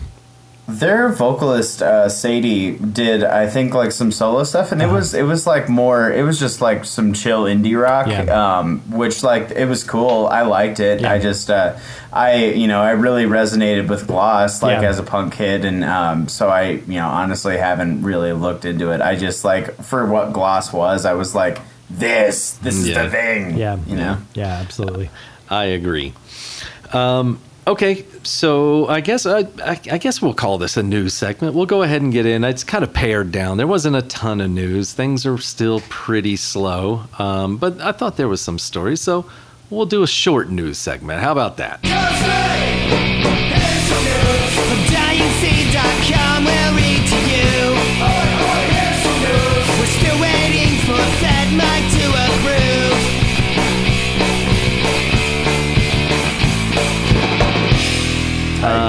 Okay, and I always like to, you know, if we're going to do sad news, I like to put it at the beginning so that we can kind of move on from It's that. so with- hard to move new- on from that. I know. Well, but it's also better than ending on sad news, right? guess so, you're what are your yeah. options? I guess you're right. Um, so, sadly, um, Eric uh, Alec Baillie of Leftover Crack and Choking Victim passed away. Um, I guess it was probably about five or six weeks ago now. Um, Of course, he played for uh, Leftover Crack since its uh, inception. Uh, he had been a member of Choking Victim, uh, No Commercial Value, and Agent 99. Um, so, uh, Leftover Crack came out with a statement, um, you know, a, a course, you could go read that on their, their websites. I'm not going to read the whole thing. Um, but yeah, it hit the community pretty hard. Um, I, there was, I, I don't know, I never followed up to see if there was more um, information with regards to his passing. But at the bottom of the uh, statement that was released by the band, um, they did want to make everybody know of um, some resources that are available for like the suicide hotline and, and the substance abuse and mental health services administration. So, um, uh, unfortunately, it sounds like you know he might have been a victim to um, either an overdose or something like that. So, uh, of course, we're all familiar with that in in our um, scene specifically. You know, it's not uncommon.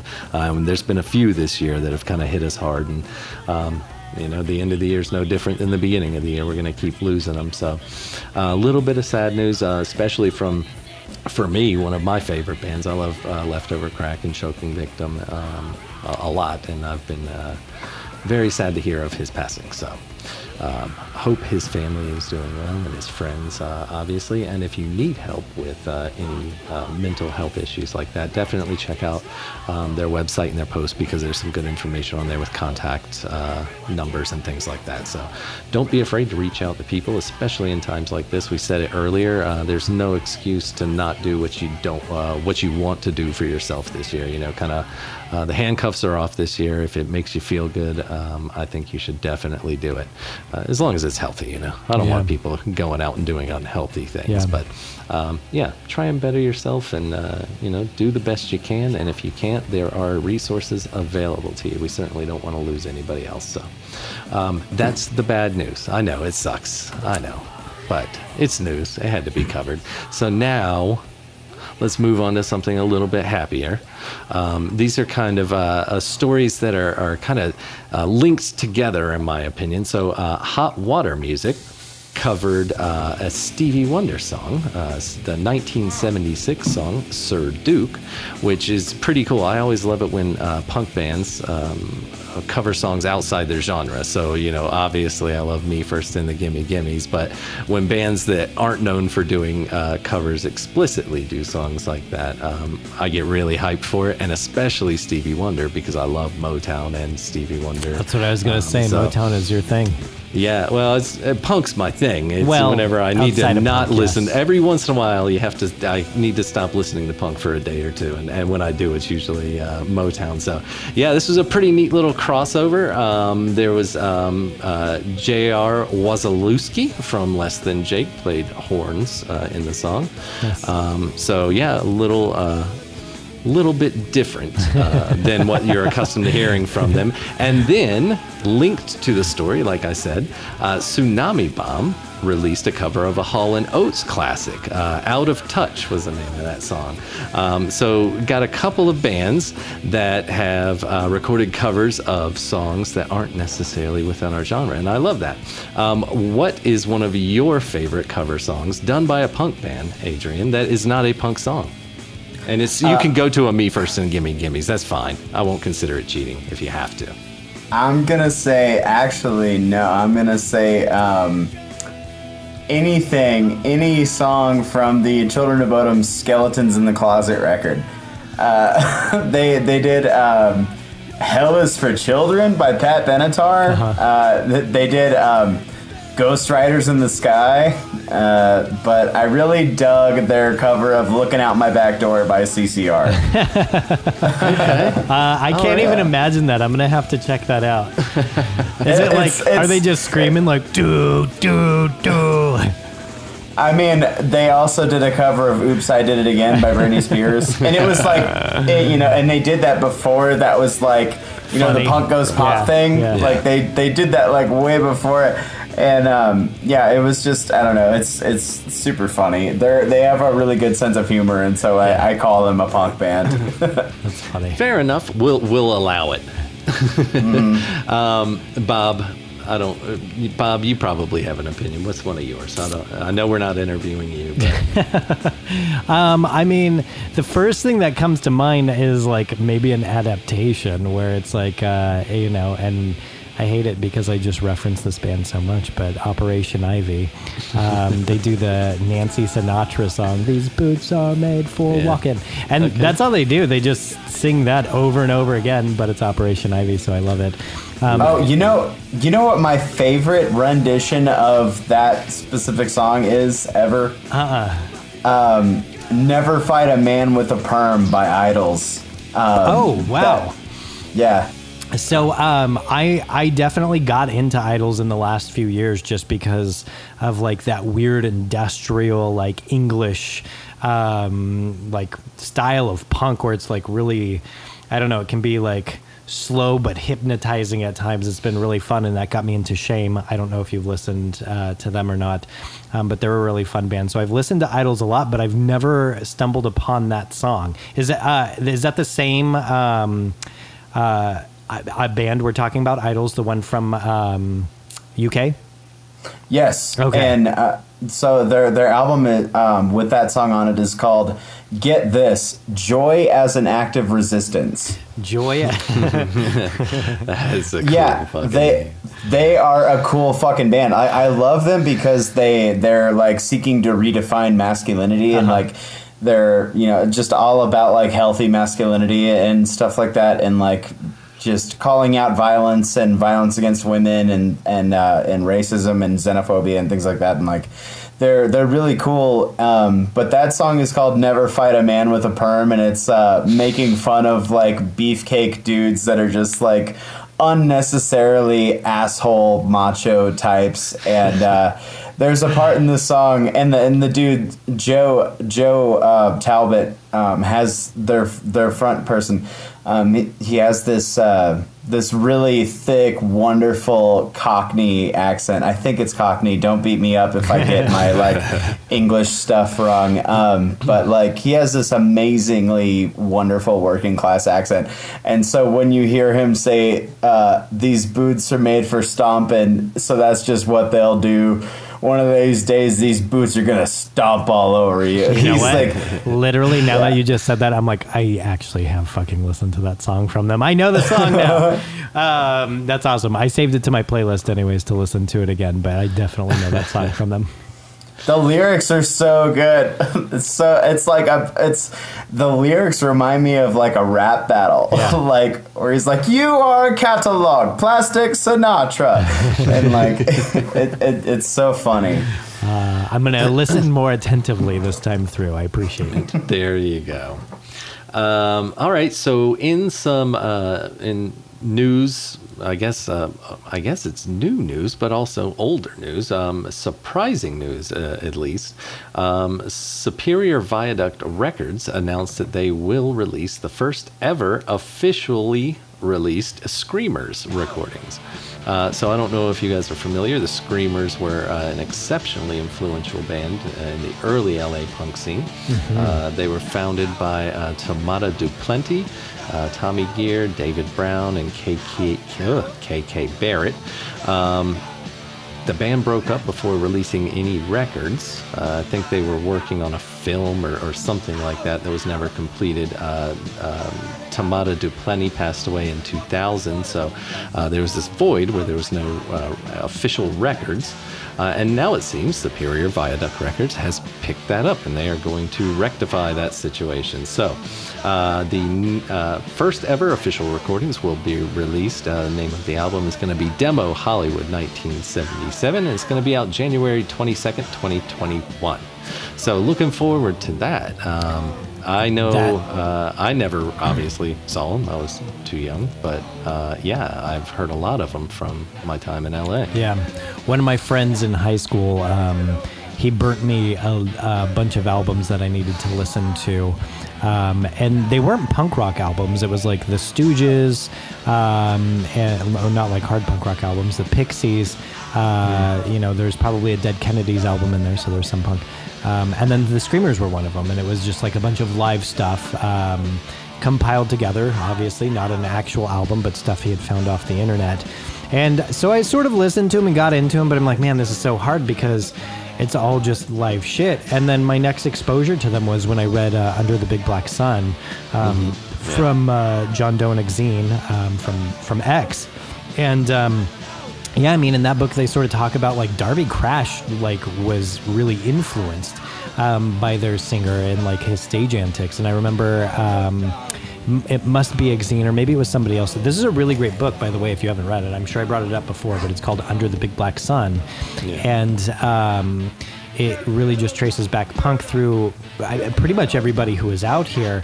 They have different people write different chapters, and so maybe it was Exene or maybe it was one of the gals from the Go Go's, um, but they're recounting one of the shows where uh, I believe it's uh, them. They, they taped up all these black garbage bags on the stage and then started playing, and the singer stabbed through the garbage bags mid song and just slowly, while singing over the course of like a minute, brought it down to the front and ripped the plastic bags open. He had peanut butter smeared all over himself, which later became like a Darby Crash type of antic. Yeah. Um, Sounds like something he'd do. Yeah. So, um, yeah, I don't know. I, I think that's interesting. I don't know if like it's the rest of the band that approved it because their singer passed away a while ago. I think you said that. Yeah. Um, yeah. I don't. I don't know how that works, but it's. Um, I, I guess I don't know. It is kind of a weird, weird story because you don't hear um, of people releasing albums. What is that? The forty-one years after. Yeah, and it's like, so is it going to 43 be years. unreleased shit, or are they just going to leave all the live stuff that's been leaked? If that's the case, it's like, what the fuck are you doing? like, just put it out there for free. But I don't know. Right. Well, so they did have a track list. Uh, it's Magazine Love, Uh-huh. Punish or Be Damned, Uh huh. Anything, Mater Dolores. Does it say that they're all live and versions or Peer Pressure. demo versions? It or- says Demo Hollywood 97, 1977 is the name of the album. So maybe these are some demos. All right. Well, that's better than what I have Seems because like I it. think all I have is live shit. Well, there you go. Now you have something to look forward to. Yeah. January 22nd, Cool. 2021. Exciting. Exciting. Exciting. Um, okay, cool. Last story here is kind of a funny one, um, and I'm going to get uh, Adrienne to weigh in some here because uh, she's a little bit more in the industry than we are. Um, but uh, Victory Records um, is going through a, a wholesale process. It looks like so they sold their whole catalog uh, associated um, with the record label to Concord Music, and I think that was a little bit earlier in the year. Uh, but now, uh, Victory founder Tony Brummel, um, he's uh, founded a new uh, record label called Mission Two Entertainment. Um, but now he's going through a wholesale and selling off everything at that used to be at the Victory Records headquarters. Um, Bob and I looked through the the auction list, and it's it's everything, like literally like hands hand sanders and staplers and stuff like that. it's it's uh, anything from the office supplies up to actual gold records that he had hanging on the wall. Adrienne Um, looks like she wants that stapler. so, yeah, yeah, well, all bids have ended, You so you can't bid on the stapler. Um, but yeah, it sounds like um, uh, Tony over at uh, what used to be Victory Records is, is trying to liquidate. Um, and uh, Victory Records headquarters was a, a direct uh, recipient of that liquidation, it looks like. So um, I don't know, Adrienne, have you heard anything uh, about Victory Records in your time in the scene? I know you you guys worked with Side One Dummy, who uh, obviously that's an uh, impeccable record label, um, but I've heard some pretty bad things about Victory Records. What have you heard? That's what I've heard too. and honestly, you and I have probably heard like the same things about Victory Records.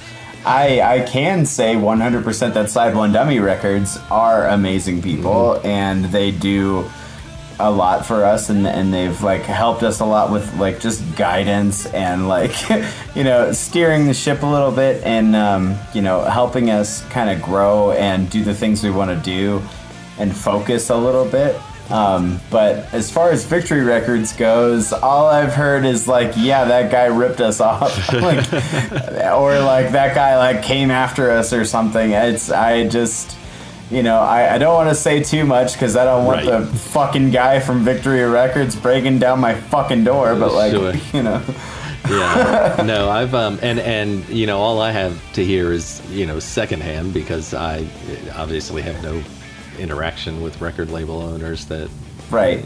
but um, I've heard from a lot of people from within the scene that keep telling me kind of these same things. So when you hear the same stories uh, over and over about the same uh, individual or, or label, uh, you tend to, to believe it and, and maybe put a little bit more weight into it. So um, I don't know. It. I guess I wouldn't say like I'm happy to see like he's kind of having to auction off everything, but every once in a while it's nice to see somebody get their comeuppance. You know, if you're kind of a dick and you've Yeah. screwed people over, it doesn't hurt my feelings if you kind of have to uh, readjust your whole life and try and make a little bit of money so that you can live. So. Uh, tough shit, buddy. You should have been a cooler guy. Maybe you wouldn't be in that position, right? Yeah. Yeah, you see, basically, Your Honor, uh, fuck them. Right. Exactly. I guess that's the technical term. Thank you. She's got she's got a point. Yeah, that exactly. them. That's pretty much. I could, could have summed the whole thing up with one statement. That's a lot more expeditious. Um, okay, cool. Anyway, I just thought that was an interesting story. Uh, uh, That it's a, a story of comeuppance is always nice. Totally. That was the Um, label that was yeah suing um, Streetlight for a million dollars for not recording a real record. Right. yeah, because they recorded or they did like a best of or something like that, right? I think they did. Uh, I don't know. It was like a covers album or something. and the owner was like, "No, it had to be new music." Yeah, but Yeah. that's also remember we had the Mean Jeans on here. Yeah. and they're, and they're like, yeah, Vanessa's like, so Jingles, yeah, when you gonna release a real record? And they're like, what do you mean? That's an awesome album. I dude, that's the um, album I listen to the most. I show everybody that album. If Adrienne, if you've not heard Mean Jeans' album Jingles, definitely check it out. It will become the soundtrack to your 2021. Nah, bro, I told you I'm busy listening to Futures by Jimmy Eat World. Can't, can't listen to anything new in 2020. Sorry, no, it's just Jimmy like I'm, I'm listening to Futures by Jimmy Eat World and Three Cheers for Sweet Revenge by My Chemical Romance, and that's Uh, it. no room for anything new. Sorry. None. Check, check Absolutely me none. next All year. Well, they, they feel familiar. So the Jingles is just sales pitches for bands. Like the first song just goes Coors Light, Coors Light, yeah, you do me just right. and then you'll be like, yeah, I've known this song my whole entire life, so it might feel familiar. Yeah. You find yourself singing uh, jingles that are stupid jingles. It's so great though. It's ingenious. Um, okay, so we just uh, touched briefly on Side One Dummy Records. Let's go ahead and listen to uh, one of their bands, one of my favorite one of their bands. Uh, let's kick some Plasma Canvas. So before we started recording, I asked Adrienne which one she wanted me to play because I always try to extend that um, uh, that op- opportunity to the bands to, to play whatever song they want to play. But I already had this one queued up anyway because me and Adrienne are on the same level. So this one is Killer Majestic. This is from the new five track EP of the same name via Side One Dummy Records. And it's from Plasma Canvas. Let's hear it.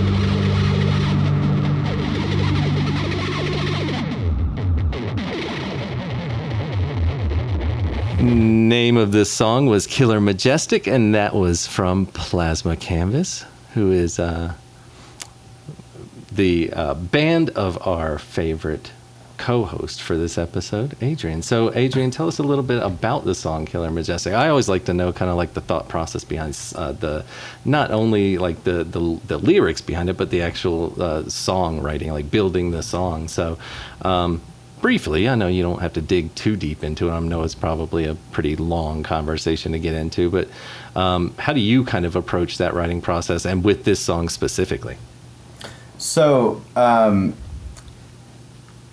it's it's kind of a, a you know that song in itself is like just just so much wrapped in up wrapped up in it, but like basically, um, so that song Killer Majestic used to be called The Killer, comma Majestic, and that was the first track on our very first record, and you know like I love that record for what it is. It's it's like a grungy punk record that's not mixed super amazingly, and it's just kind of rough around the edges, but you know it's all it's all weird and mm-hmm. disjointed and, and fun like that. But you know i wanted to take that song and maximize the punch and um, just keep make it as loud and as angry and visceral and primal and dangerous as possible. And like um, you know since it was written when I was starting Plasma Canvas, like it was the first song I had written specifically for Plasma Canvas, and it was, um, you know, both lyrically and musically. I just wanted it to feel like a giant exclamation point. I wanted it to feel like kicking down the fucking door and just like introducing ourselves to the world in a way that's like you can love this or you can hate this, but it's not it's not gonna be ignored and uh, so you know and also it was the first song that i had written that i knew that was going to be recorded and released after i came out as trans and um, uh, well i mean I, I wrote a song called false that i you know i wrote like right after i realized i was trans but like this was the first song i had written for plasma canvas and it was like you know i wanted to start out this record with um, just a big announcement of like we're the loudest gayest punk band in the world and we're not going to be ignored Yeah. so that's that's sort of like the thesis of it is like i'm going to do what i want to do and nobody's going to tell me that i'm wrong for expressing myself because i'm a loud queer fat autistic woman and i don't give a fuck Damn awesome. Skippy. I love it, and it. I thought. I think you did a good job in uh, making it an exclamation point because it fucking hits hard. It's a really good fucking song. Yeah. So kudos to you. Excellent fucking work. Thank you So, Um, so you re-recorded that song. Um, it came out this year. Did you record it this year or last year? So the the five track EP Killer Majestic was recorded with Bill Stevenson of Descendants um, and Andrew Berlin and Jason Livermore at the Blasting Room in Fort Collins, Colorado. In November 2019 and released on June 12th, 2020. All right. Uh, that that felt really like computer like and analytical, but like that's but- just well- the way I store and classify information in my brain. and and well and it all says 2020 but that was my assumption is like we've had everything going on so my assumption was uh, because you said like you know you've been um, staying home as much as possible and all that like that yeah you released it uh, after you recorded it it was recorded last year and took some time to get it finished up um, and I know like this year's been really a challenge. I would imagine to work on new music, um, but uh, are, like, do you have um, a lot of music sort of ready to go for next year when things pick back up, or are you just kind of waiting till uh, you two can get back together and write, or like, what's the idea here? Well, um, songwriting has been like pretty much the only thing that I've ever been good at, aside from cooking, which I've gotten better at over the last year. Um, I've I've become a really good cook, by the way. Yeah. Uh, what's your but- what's your? Uh, I'm gonna sidetrack for for one or two seconds. What is your favorite thing to cook, and what's the best thing you cook? um, the best thing I cook is probably my chicken parmigiana. Uh huh. That sounds Um, delicious. Uh, yeah, it's it's really good. It, um, and I also like I'm from the Midwest, so I make like a really good Midwest chili. uh huh. Um, just yeah, that's that's my jam. That's my favorite thing to make. Is Are you like making a big old cornbread with that chili, or just uh, uh just no, and here's here's my thing with both barbecue. All right, so I got strong feelings about food.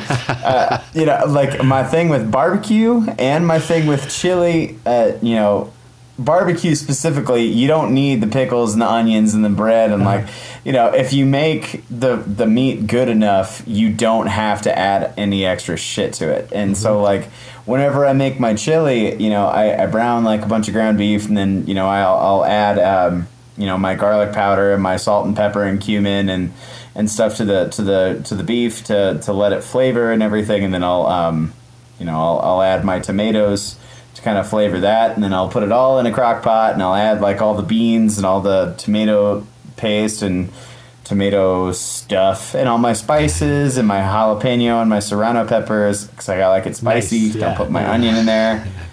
Um, And it gives Yeah, it serranos are a nice different flavor too from jalapenos. People always are just like, eh, jalapenos. Like, dude, serranos add some good flavor. Don't just go basic. So I like that. But I was totally answering a different question. Well, I get sidetracked because you've been cooking, and I love food. Like, As soon as you said cooking, it kind of went downhill. well, I've been cooking Yeah. a lot this year too, man. It's it's uh, it's so exciting to uh, you know be able to make something and then sit down and really enjoy um, like the fruits of your labor and be like I made that. Like I've made I've made beer before. I've grown pot. Like anytime I can get myself drunk or high, I'm like I did this to myself. Like this is amazing. I'm like so I can make good food and I can fill myself up and it's just like I don't know. I I enjoy it and I enjoy when other people can do uh, to do that as well. Um, and so yeah, I always want to like hear about what people are doing and enjoy their stuff. So anyways, sorry to sidetrack Yeah. you and sorry Do to you sidetrack even you. remember the original question, dumb shit? and that wasn't you. That wasn't calling Adrienne a dumb shit. It my, was Bob. my original question to her was uh, if she has more music to come and what the process has been like. Uh, like, are you writing a dream by yourself right now, or are you waiting to get together with? oh, Um, is it, it it's uh, Jude. Jude, correct? yeah, uh, and we both use she/her pronouns. Uh-huh. So, Um, are you waiting to like get together and write with her? Do you kind of write by yourself? Does she also write um, some of the songs at all, or is she just strictly on drums? Well, so basically, I, you know, uh, I've had this problem my whole life, you know, with like working collaboratively with people. Like, I'm really, I'm really bad at it. Like, I, um, I, I like to, you know, and this is gonna make me sound like such an asshole, but it's, it's just the way that I think and the way that I write, and I'm trying to be gentle to myself about it. Which um, is hard to do, but everybody should be more nice to themselves. Yeah. Uh, but like, I think of myself as sort of sometimes like sort of a punk rock composer where I like just I envision a bunch of different parts in my head and I you know I, I, I have a general idea of how I want it to go but I try not to push you know I try to guide Jude in the direction the vibe and the energy that I'm feeling for the mm-hmm. song but like for the most part you know I let her do her thing and like you know because she's just really great at being intuitive and like keeping it simple and punchy because that's what I, I go for. Is like I want the crowd to be able to mosh to this. Yeah, absolutely. but um, you know it's I, I've always just approached songwriting like all at once pretty much. Like I'll just like I don't know how to describe it other than like I'll, I'll just kind of like write something like I don't know it's hard to describe songwriting but I do most of it Okay. it kind of borders on like fucking divination almost sometimes. It's just like you, I could just see see like music and shit floating around in my brain, and I'll like Yeah. slow down the tornado of thoughts in my head, uh, Well- like grab one and put it down on paper and stuff. That's like what a lot of like Greeks and and like ancient peoples like they wouldn't even credit themselves for the songs. They would just credit like the god of music. I don't know what their fucking names are, but um, I just know that like uh, reading you know some history books and this and that. It's like oh yeah, like a common thing to do is like you didn't take credit for yourself. Like it's like you said divination. Like it just sort of comes to you and you're writing it and something else created it. And so you know that's not sort of what you're saying so much exactly, but it's like it's just there and exists, and you're trying to make that come to life, like what's already in your head and happened, you know. Um, so uh, I definitely get that. yeah. so- if I if Go oh for sorry. it. No, no, no, go for it. Uh, I, I just I tend to you know the other problem I have is I tend to just like write songs continuously constantly Is so that like a problem? That sounds awesome. it's it's not a it's not a problem except for the fact that I have like a cheap interface that I can't get to talk to my laptop and like I don't I I'm not tech savvy at all like I and I get really frustrated trying to learn because like I have you know a, I'm neurodivergent. It's it's hard for me to learn things, and so like I uh, you know a lot of times I just like I play guitar a lot, and I'm just pissed off because I you know the only way I can really feel to notate anything is like to make a voice recording of it or like take a little video of it, and that's like the most I have for like demos in my room right now. so like it's a problem in the sense that like I write stuff so often that I can't document all of it Yeah. except for like lyric files in my phone. Yeah, that's got to be frustrating. It's it's a little frustrating, but it's it's fine. Yeah. It works. It works. I'm just I'm, honestly, I'm just more bored than anything. Yeah. Yeah. That's me 100%, um, especially when I'm so used to going to so many shows and, um, you know, and even after a show, then I have like pictures to edit and stuff like that. You know, it's like another half day of work after a show. So, and now I don't have anything to do. Uh, so, yeah, it's the boredom I think is most uh, prevalent for me in these days. But uh, it's all right. Yeah, there's people out there suffering worse than boredom. So, what do I have Right. to bitch about? Um, so uh, let's move on with some music. I thought it was funny, Adrienne. You said uh, you, your first album was just like really kind of low uh, quality and really raw sound. Um, that's actually why I picked uh, our next band.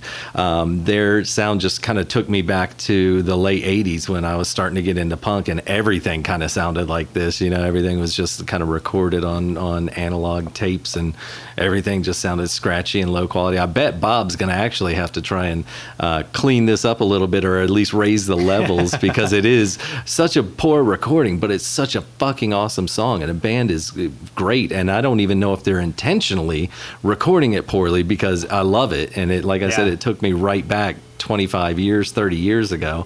So um, the uh, name of the band is Half Mast, and the name of this hardcore gem is When the Levity Breaks.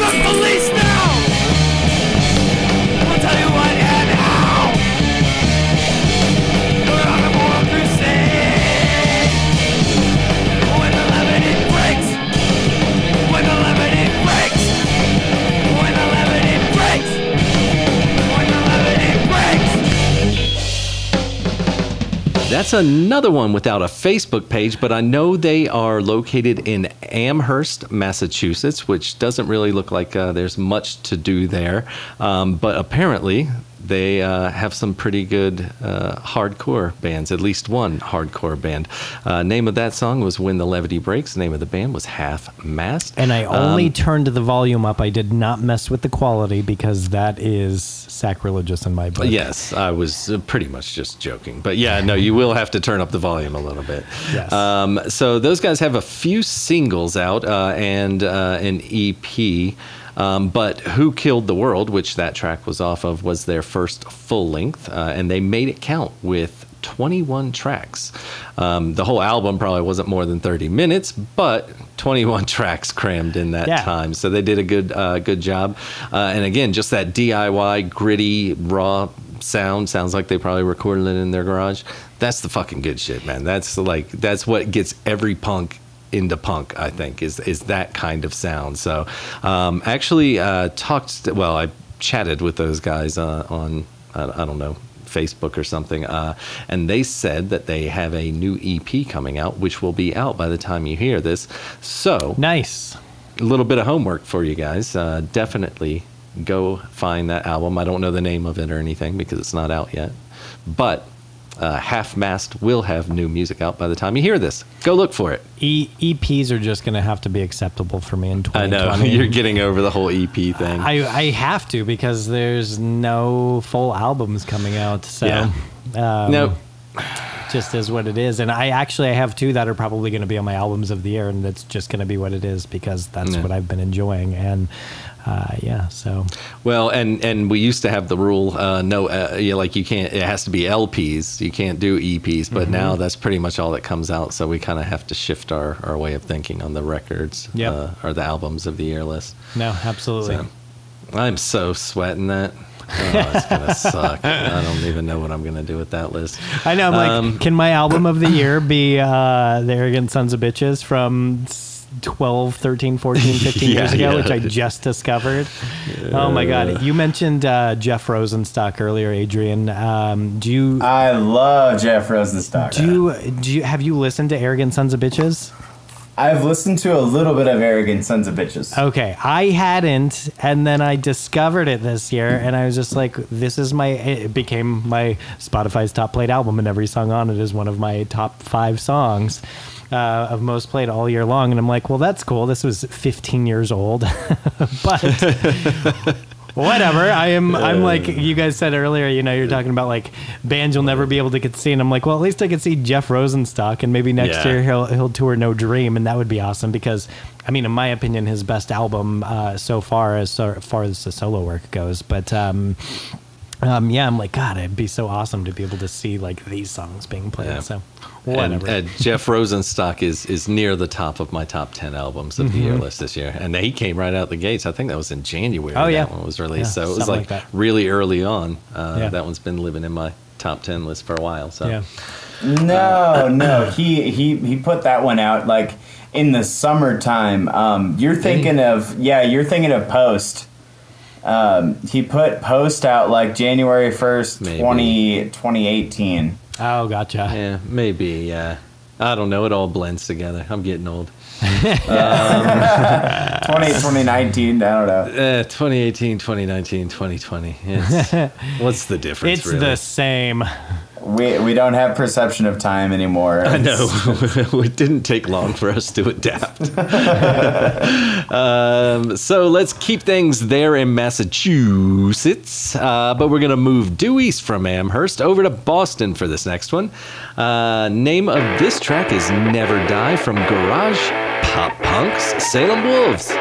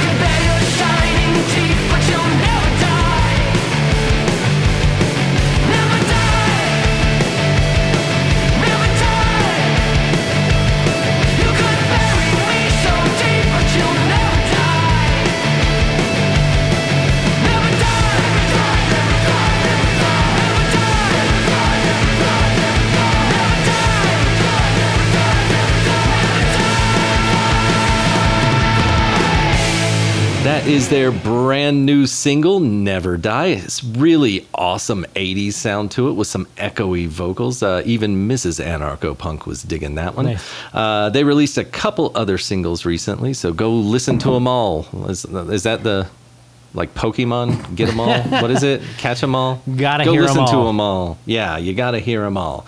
Um, but yeah, so two bands back to back out of Massachusetts that uh, doing really good things. I like uh, that garage sound of Salem Wolves. It's pretty cool. Uh, I like the the little bit of a '80s inspiration to it. So um, really cool. Good job, guys. Uh, hope to hear more from them, not just some singles. Yeah. Like Bob says, just put just make a fucking album. God, I was listening to a band earlier this week, and I'm like, I go through, and they put out five singles this year. I'm like, come on, you've got an EP. don't do that to me. Don't give me five singles. Give me an EP. And in fact, just make three more songs, and you've got a full album, He's buddy. not even he's Come not even happy with the EP. He's already pissed about the EP, but don't give him five singles. Sorry, son of a bitch. sorry, Adrienne. I know you gave us an EP uh, earlier this year. Well, you know, that's a funny story about that. So Jude and I have a bunch of stuff, um, material for the next full-length Plasma Canvas record. Um, but like a couple of those songs have been around for a while, Yeah. like before we recorded Killer Majestic, and like because we wanted to do like whenever we started talking to Side One Dummy, we were like planning, you know, okay, what's the next full length um, plasma canvas record going to sound like and what are we going to do? And then you know we started talking with side one and they were like well you know since this is our first thing together let's like try a little bit smaller thing and like you know that way if it you know like if it if it blows up cool. If it doesn't work out it's you know it's not that bad you know and like so it was it was just cool. And you know we we were able to do like five songs and work with Bill Stevenson and that was a super rad time but you know I mean it is what it is. Like we we have all those songs now for the next record, and like we've Yeah. just gotten to perfect them that much more, Well- and we're excited to show them with everyone. That's that's nice insider information too, though, because I also didn't know that that was a consideration in why someone makes a shorter album or a longer album. It being like, you Yeah, know, a lot of time it's just what you can get. Yeah. Yeah, see here, and here comes Bob criticizing people when they're just doing the best they can. yeah, what the fuck, dude? Such a scumbag, man. Fuck this guy. piece of shit. Uh, Yeah, well, it's all right, Bob. We still love you. All right. Um, so, Bob, I think you're really going to like this next one. I thought of you when I included it. So we listened to some some just straight up classic kind of ska um, a, a little bit earlier. We're going to put some grit on that. Uh, this next one, I don't know if we're going to go all the way and call this ska core, but it's definitely a little bit more hard than regular ska. Um, the band uh, is made up of a couple ex Link 80 members, Adam Davis, right. uh, vocals and guitar, and uh, he brought bass player Barry Kripine with him. Uh, so from the East Bay, this is Omnigon with Swallow Poison.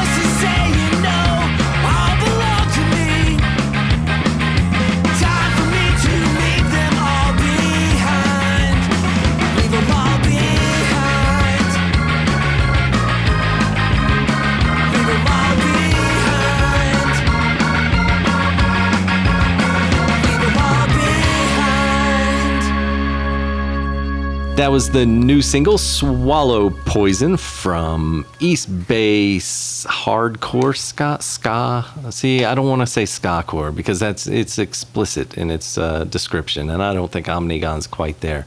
Um, but Omnigon's the name of the band. Um, they released a 12-track LP entitled "No Faith" uh, back in back in simpler times, 2019. Uh, on that album, uh, they also had uh, Steve Borth, who uh, used to play with RX Bandit, Bandits, and uh, Brent Friedman from We Are the Union, as well as Jeremy Hunter from Skatune Network, which Bob and I were talking about offline. Um, so, yeah, they're kind of like a super group too, almost, uh, with all those names kind of sprinkled in there. And, and it's always good to see Blast from the Past Link 80 in any capacity. I'll Yeah. take them. Um, Bob, you said you would recognize the name Link 80. Did we determine that it's from your Asian Man record uh, compilation days? Uh, yes, yes, it is. Um, and uh, like you said, one of the dudes uh, played in RX Bandits for a while, which is a, a band that I was into. So um, that is exactly where it's from. And we we also decided that we can say Asian Man Records because that's the name of the album, the record label. That is yes, that is the name of the, the record label, which is um, uh, what is it, Mike Mike Park? I'm trying to Yeah. Mike. Park. Yeah. Uh-huh. Um, who is uh, yeah, he's South Yep. Korean descent. Uh, he's been putting out some good music this year too. I think he had a couple releases that um, might be uh, at least penciled in on my albums of the year. And I can't remember them right offhand, but I remember seeing uh, Asian Man Records because I always put the record label next to the album. Yeah, So- absolutely. Cool. Uh, all right, look, let's round out the second block of music here with some good old boys from back home. Uh, CC Potato. What is so the street? So these guys are street punks. What what is it with street punks and potatoes? Does anybody uh, does anybody know that? Like, because there's a band here called Potato Yeah, Pirates, know. and they're street punk. Uh, th- uh, pretty sure I heard another one that has potato in their name. Uh, it's actually, I mean, they sort of created a subgenre of punk called potato core. So um, Okay. it's Yeah, kind of- it's, it's the Irish Celtic thing. okay, well, these guys aren't very Irish or Celtic, but their name is CC Potato. They're uh, from the San Fernando Valley up there in my old right. hood. Name of the song is Jackson's Blood.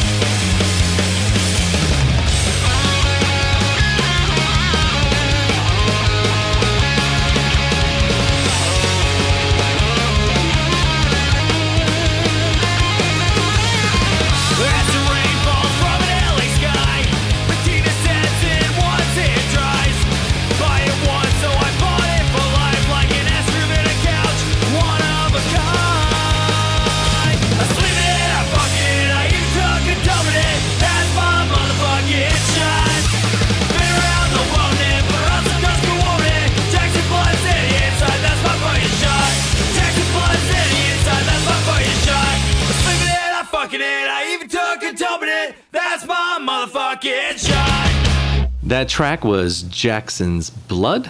Name of the band was CC Potato Street Punk out of the Valley there in Los Angeles. Uh, their first full length, which, uh, well, that was a single, Bob's favorite, another single.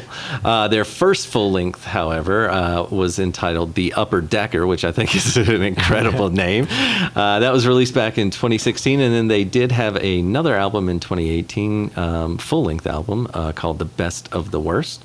Um, so uh, yeah, some pretty good street punk up there uh, in the valley. And I don't remember. Um, I think they were relatively new uh, when I was still living there, so I don't know if they were playing shows. But I, I might have seen them once or twice on a on a uh, a lineup, and I never got to see them. But um, really good, high quality street punk. Way to go, boys!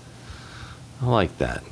Um, that was the one uh, scene there in Southern California that's lacking is the uh, the street punk. We don't don't have very much down there. Yeah. Uh, a lot of punk, uh, a lot of I mean, a lot of pop and a lot of ska down there. It'll Um, be nice when shows get back and going to be able to go see them. Yeah, yeah, wouldn't it? Yeah. I'll go see Yanni. I don't give a shit.